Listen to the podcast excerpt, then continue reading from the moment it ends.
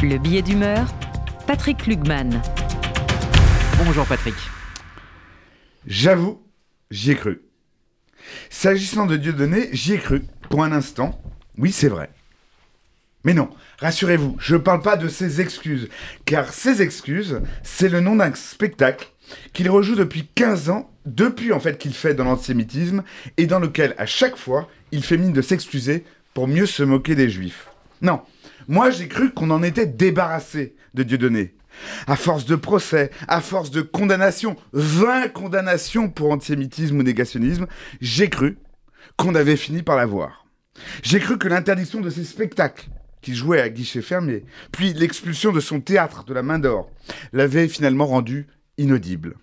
J'ai cru que le commerçant antisémite euh, qu'il était devenu, souvenez-vous, celui qui disputait à Soral les redevances sur les quenelles, ce geste de ralliement de ceux qui se moquent des juifs, oui, j'ai cru que le commerçant antisémite avait fait faillite, cerné notamment par les condamnations fiscales. J'ai cru qu'à force de tout cela, augmenter des accusations de son ex-compagne, il avait fini même par lasser sa femme comme ses fans n'épurance.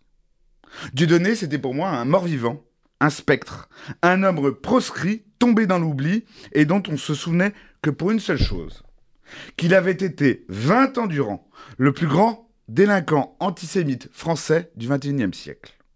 Je l'ai cru, et apparemment, je me suis bien trompé, Rudy. Le revoilà, en 2023, en top tendance de nos fils Twitter et sur les sites d'actu. Le malin étant malin, c'est le principe, le revoilà donc parmi nous, mais euh, vraiment parmi nous. Il s'est même trouvé un idiot utile, pardon, un média prétendument juif et même sioniste, dénommé Israël Actualité, animé par un Monsieur Darmon, pour accueillir les excuses de Dieudonné.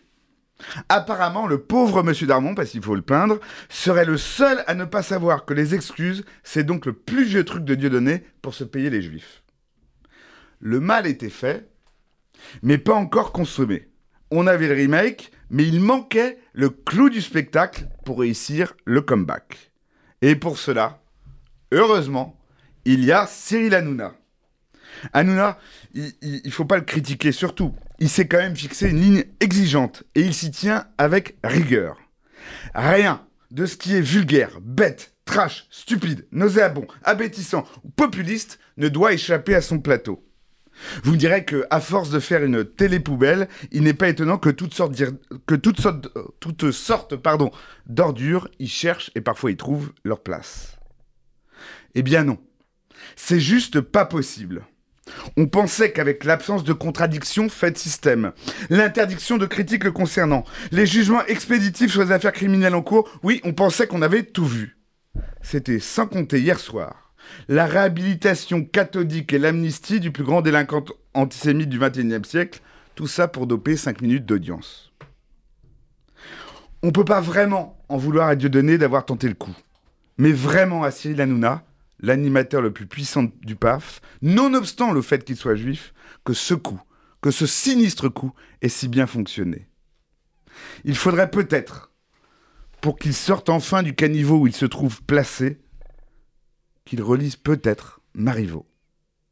On accuse le bourreau, mais le pire, c'est d'être son valet.